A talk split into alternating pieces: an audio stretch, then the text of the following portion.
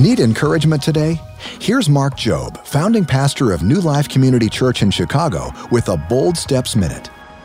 I've been in buildings that they say on the doors that exit, they say you are now entering your mission field. And you see, every single one of us, if we have the power of the Spirit of God inside of us, if you have the indwelling of the Holy Spirit, if you're a follower of Jesus, you are called as a missionary, so to speak, to your neighborhood, to your family, to your environment. God has placed you in a place, in a job situation, in a school, in a neighborhood, in a household. God has placed you in a place where you carry around the holy, divine virus of God so that you will be contagious to your family members and neighbors.